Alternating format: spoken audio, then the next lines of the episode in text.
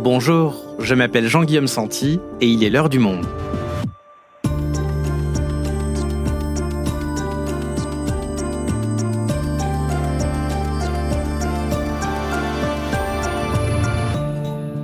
Je suis ravi de vous retrouver pour une nouvelle année de podcast avec un changement de taille. Nous sommes désormais présents sur toutes les plateformes. Alors n'hésitez pas à nous suivre sur votre application de podcast préférée. Et on démarre la saison avec du jamais vu dans l'histoire politique américaine. Un ancien président, candidat à la prochaine élection, qui doit faire face à la justice. Donald Trump est visé dans quatre enquêtes judiciaires distinctes pour des chefs d'inculpation particulièrement graves. Selon un décompte du Washington Post, il pourrait être condamné à 640 années de prison dans ce système judiciaire où les peines peuvent théoriquement se cumuler à l'infini. Coup dur pour l'ancien président en campagne? Pas pour l'instant. Trump exploite même ses déboires pour se poser en victime d'un vaste complot. Mais les Américains vont-ils pour autant voter pour un candidat qui pourrait être condamné, voire en prison au moment de l'élection? Piotr Smolar est le correspondant du Monde à Washington. Je l'appelle tout de suite pour qu'il nous explique cette situation inédite. Trump, cerné par les affaires, peut-il être élu en 2024 Un épisode de Garance Munoz, réalisation Amandine Robillard.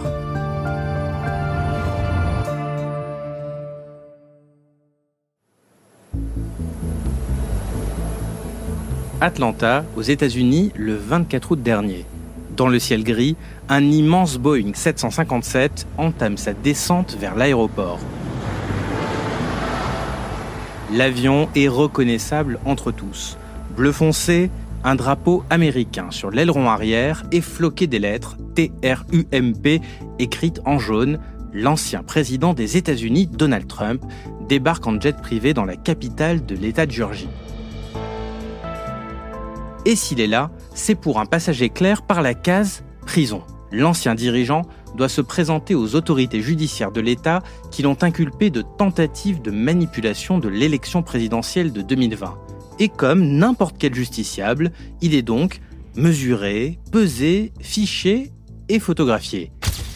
Donald Trump porte donc désormais un matricule, le P011 35809, et sa photographie, son mugshot, comme on dit, le tout premier d'un président américain, est déjà célèbre. On peut le voir en costume bleu foncé avec une cravate rouge, ses cheveux blonds presque platine, le regard noir. L'ancien président nous défie des yeux, les sourcils froncés. Moins d'une demi-heure après être arrivé, il ressort libre de prison, sa caution de 200 000 dollars payée, et prend la parole devant les caméras. Ce qu'il s'est passé ici est un simulacre de justice. Nous n'avons rien fait de mal. Je n'ai rien fait de mal. Et tout le monde le sait. Je n'ai jamais eu un tel soutien. Et cela vaut aussi pour les autres. Ce qu'ils font, c'est de l'ingérence électorale, de la tentative d'ingérence dans une élection. Il n'y a jamais eu rien de tel dans notre pays. Ce qui pourrait être un coup dur pour n'importe quel candidat à une élection se transforme en opportunité pour Donald Trump. Dès son départ d'Atlanta, son équipe de campagne propose immédiatement à la vente le fameux mugshot imprimé sur des t-shirts et des tasses. Avec en moyenne une quarantaine de points d'avance sur son premier rival à la primaire républicaine, Trump semble comme immunisé. Mais cela peut-il durer?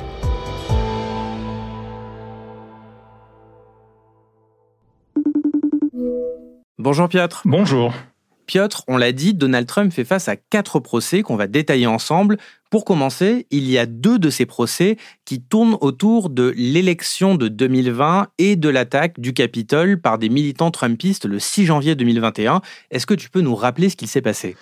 L'attaque du 6 janvier 2021 contre le Capitole est vraiment un moment charnière dans l'histoire contemporaine des États-Unis. C'est l'aboutissement d'une tentative de coup d'État, d'une interruption de la transition pacifique du pouvoir, organisée en réalité sur plusieurs mois.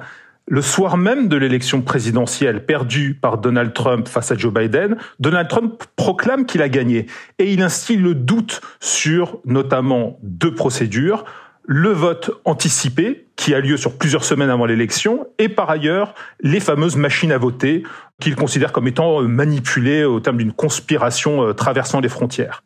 Et à partir de là, se met en place une véritable machine de propagande organisée par Donald Trump et ses partisans pour instiller le doute et pour convaincre ses partisans qu'il y a eu une vaste conspiration pour l'empêcher de rester à la Maison Blanche. Cela repose sur des accusations parfaitement fausses de fraude aux élections. Cela a été démontré puisque Donald Trump a déposé des dizaines de recours en justice qui ont tout échoué. Néanmoins, Donald Trump est allé jusqu'au bout, appelant même ses partisans à manifester dans les rues de Washington lors de ce fameux 6 janvier 2021. Nous allons marcher et je serai là avec vous. Nous allons marcher sur le Capitole. La suite, on la connaît, Piotr. Quelques heures après ce discours que l'on vient d'entendre, les militants trumpistes vont déferler sur le Capitole. Mais ce qu'il s'est passé avant même ces événements est scruté aujourd'hui par la justice, notamment des pressions qui ont été faites sur les officiels qui certifient les résultats, c'est ça?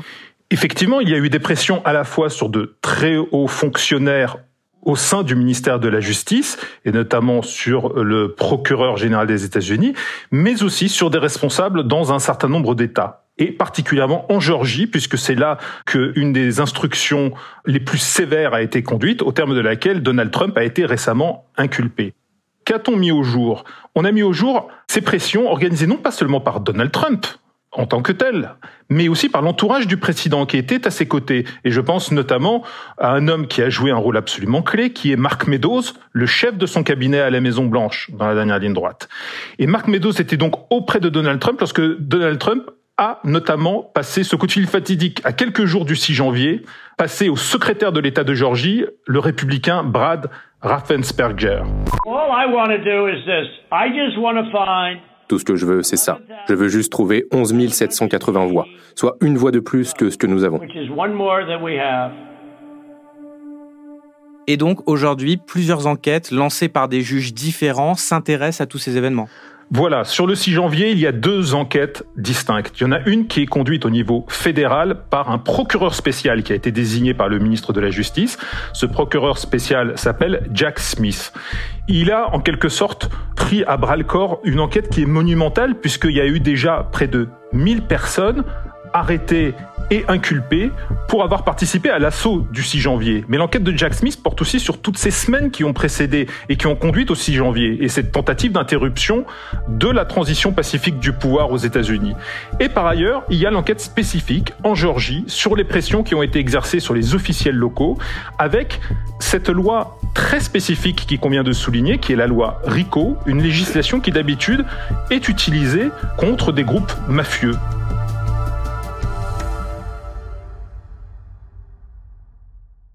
Ok, donc des chefs d'accusation très graves qui relèvent de la tentative de coup d'État, et ce ne sont pas les seuls ennuis judiciaires pour Trump, car dans un autre procès, en parallèle, Donald Trump est accusé d'avoir emporté des archives top secrètes à son domicile privé. Tu peux nous raconter?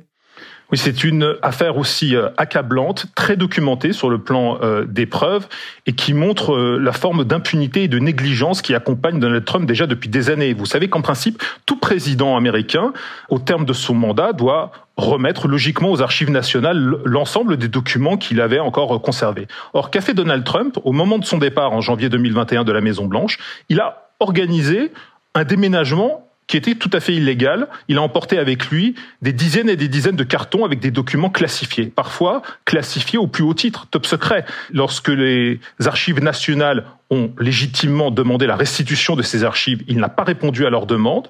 Puis la police fédérale, le FBI, s'en est mêlé à son tour, a aussi réclamé la restitution de ces archives. Donald Trump n'a accepté à contre-cœur que d'en restituer un petit nombre jusqu'au ce fameux jour d'août 2022 où il y a eu carrément une perquisition du FBI dans sa résidence floridienne de Mar-a-Lago.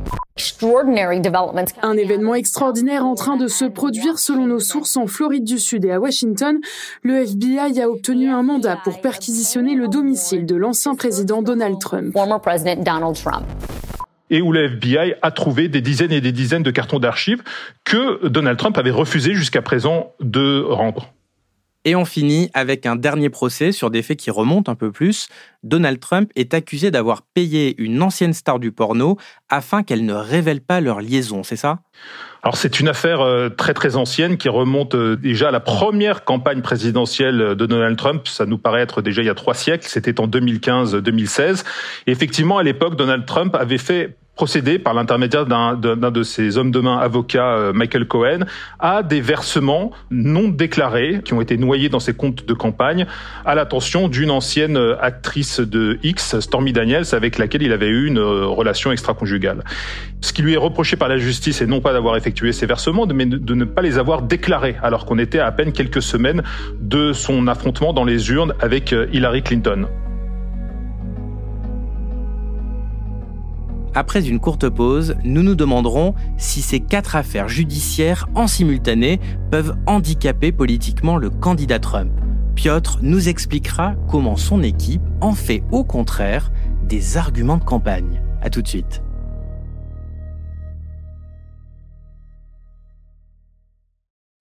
Piotr, tu viens de nous détailler les quatre affaires auxquelles Donald Trump fait face aujourd'hui, et il y a quelques années, ça aurait tuer toute chance pour n'importe quel homme politique à une élection. Or, Trump est actuellement candidat aux primaires républicaines de l'élection présidentielle de 2024. Alors, est-ce que ça a un impact?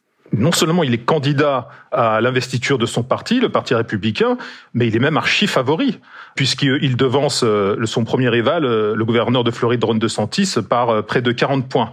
Il faut quand même se souvenir qu'en janvier dernier, avant le début de sa série d'inculpations, les deux hommes étaient quasiment au coude à coude dans les sondages.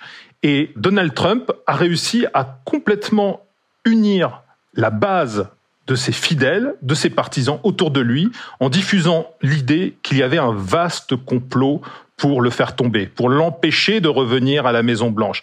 Un vaste complot ourdi à la fois par le président Joe Biden, par des magistrats qu'il qualifie soit de déséquilibrés, de dérangés ou alors de marxistes au choix. Chaque fois que les démocrates de la gauche radicale, les marxistes, les communistes, les fascistes m'inculpent, je considère cela comme un grand, grand, grand honneur. Vraiment, vraiment. Parce que je suis inculpé pour vous, je suis inculpé pour vous. Et c'est un vaste complot qui, en vérité, n'a aucun sens quand on se penche sur les faits, puisqu'il s'agit d'investigations très diverses, locales ou fédérales, et qui répondent par ailleurs à des dossiers extrêmement étayés, avec des preuves. Mais Donald Trump joue de ce ressentiment contre les autorités en général, de cette ère du soupçon dans laquelle on est entré et qui a été accélérée aussi par la période du Covid, et de cette détestation d'une grande partie de la base républicaine envers la justice et envers les démocrates. Et ça fait même désormais partie euh, intégrante de la stratégie de campagne de Donald Trump. Il semble profiter des procès pour gagner en popularité. Chaque fois qu'il dépose un acte d'accusation, nous montons en flèche dans les sondages. Nous avons besoin d'un acte d'accusation de plus pour clore cette élection. Un seul acte d'accusation de plus et l'élection est jouée d'avance. Personne n'a la moindre chance.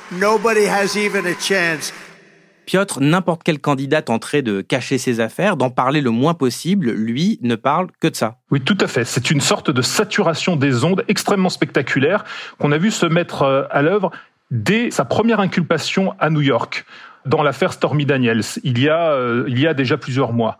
Donald Trump et son équipe de campagne organise une sorte de grande parade. Les véhicules qui partent de sa résidence de Mar-a-Lago, qui arrivent jusqu'à l'aéroport, ensuite ils montent dans l'avion, l'avion qui atterrit sur les lieux de l'inculpation, à nouveau le défilé des voitures, et toutes les chaînes de télévision sont littéralement hypnotisées par ces images, certaines avec dégoût, d'autres au contraire défendent l'ancien président, mais peu importe les, les motivations, la grille d'analyse politique, il y a une même domination sur les ondes et sur les antennes de Donald Trump comme si finalement il phagocytait toute la vie politique américaine. Il y a une forme de paradoxe à cette omniprésence médiatique, c'est qu'il y a quelques jours, il y a eu le premier débat du Parti euh, républicain pour la primaire. Et là, en revanche, il ne faisait pas partie des candidats qui étaient sur scène. Oui, Donald Trump, effectivement, a choisi de déserter euh, ce plateau télévisé. Cela ne lui ressemble pas. Mais il considérait qu'il avait une telle avance euh, sur ses concurrents qu'il n'avait pas besoin de s'abaisser à répondre à leurs attaques prévisibles.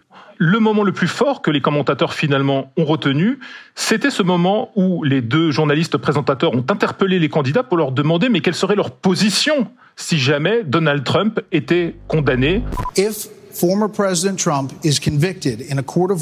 Est-ce qu'il continuerait malgré tout à le soutenir s'il était investi?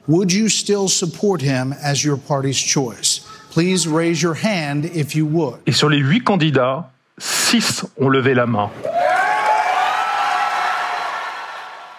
Qui est étonnant, Piotr, c'est qu'au moment des midterms, euh, le nom de Trump était presque devenu synonyme de lose, entre guillemets, aux États-Unis. Tous les candidats qu'il soutenait avaient, euh, ou presque, avaient perdu leur bataille aux midterms. Et là, il, revient en force. On a l'impression qu'il est quasiment immunisé aux problèmes politiques comme des affaires judiciaires aussi graves. Il y a effectivement un phénomène sectaire qui existe depuis des années et qui s'est consolidé depuis, euh, depuis plusieurs mois autour de Donald Trump. Ce phénomène sectaire, il euh, touche une partie, une frange de ce parti républicain, et qui est évidemment la frange la plus bruyante et la plus active, la plus mobilisée, et celle que les autres candidats républicains craignent énormément dans la perspective des primaires. Pour eux, les inculpations, les faits, les accusations contre Donald Trump, tout ça, ils le balayent du revers de la main. Ça n'a aucune importance. Pour eux, Donald Trump est le véhicule de leur ressentiment de leur ressentiment contre les experts, contre la parole officielle, contre le gouvernement fédéral, contre aussi la désindustrialisation, puisque c'était un des principaux thèmes qui avait permis le succès de Donald Trump en 2016. Et bien, sur tous ces sujets-là, ils vivent dans une sorte de monde parallèle. Il y a une forme de sécession mentale dans cette frange trumpiste, ce qu'on appelle le mouvement MAGA, qui les met complètement à l'abri de la réalité des faits. Et par exemple, de celui-ci, Joe Biden, qu'il déteste tant et qu'il considère comme un président gâteux, à tort, Joe Biden a créé 13 millions d'emplois aux États-Unis. Ce n'est pas lui tout seul qui les a créés, mais c'est sous la présidence Biden qu'on a créé plus d'emplois aux États-Unis que sous aucun autre président américain.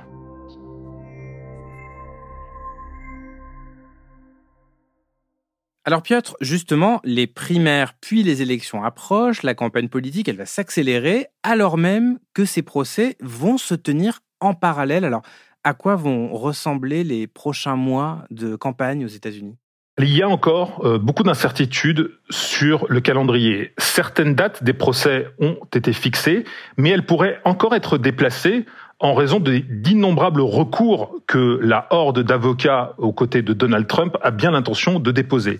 Mais il est tout à fait possible qu'à partir de la mi-janvier et jusqu'à la fin mai, on soit dans un véritable tunnel judiciaire avec Donald Trump sur le banc des accusés. Un Donald Trump faisant campagne depuis le prétoire.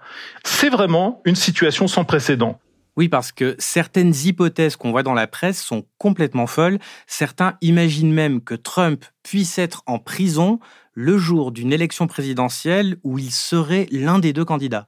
Oui, les peines d'inéligibilité ne sont pas automatiques dans la plupart des affaires. Et donc effectivement, il y a certains analystes qui euh, ont tendance euh, un peu à vouloir anticiper les choses, qui envisagent des scénarios complètement hallucinants euh, dans lesquels le jour même de l'élection, Donald Trump serait en prison et en même temps son nom figurerait sur le bulletin de vote face à Joe Biden. Moi, j'inviterais plutôt à la à une grande prudence sur ce sujet-là. D'abord, les primaires ne sont pas bouclées, elles n'ont même pas commencé. Certaines surprises ne sont pas complètement à exclure, même si Donald Trump, pour l'instant, écrase la compétition. Il y a une autre incertitude qui est évidemment très forte, cette fois-ci du côté démocrate, c'est la santé de Joe Biden. À son âge, à 80 ans dépassés, les, parfois, les mois valent double ou même triple. Et il y a beaucoup d'interrogations sur sa capacité de résilience, même si intellectuellement il n'est pas du tout gâteux comme le prétendent certains médias conservateurs ou certains commentateurs, mais il a néanmoins des faiblesses, il a parfois des absences, donc il va falloir aussi surveiller son état de santé, parce qu'une campagne présidentielle, c'est aussi une épreuve intellectuelle, psychologique et physique. Sera-t-il en état de la surmonter? On verra bien.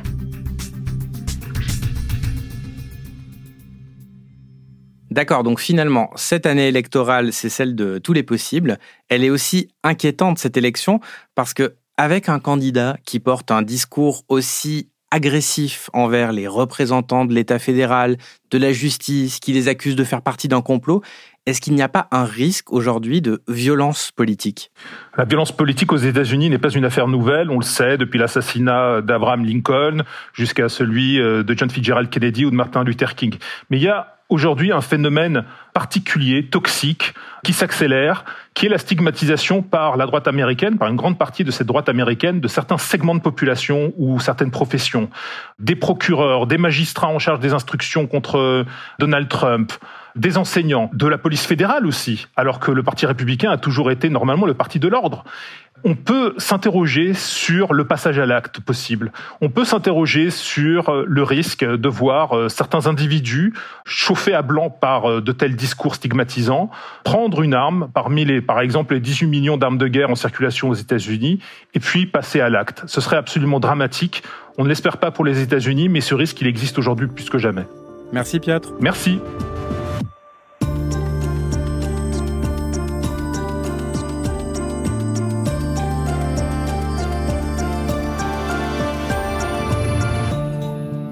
Avant de nous quitter, un petit mot pour vous rappeler que si le podcast L'heure du monde est disponible gratuitement et désormais sur toutes les plateformes, l'information de qualité, elle, a bien un coût.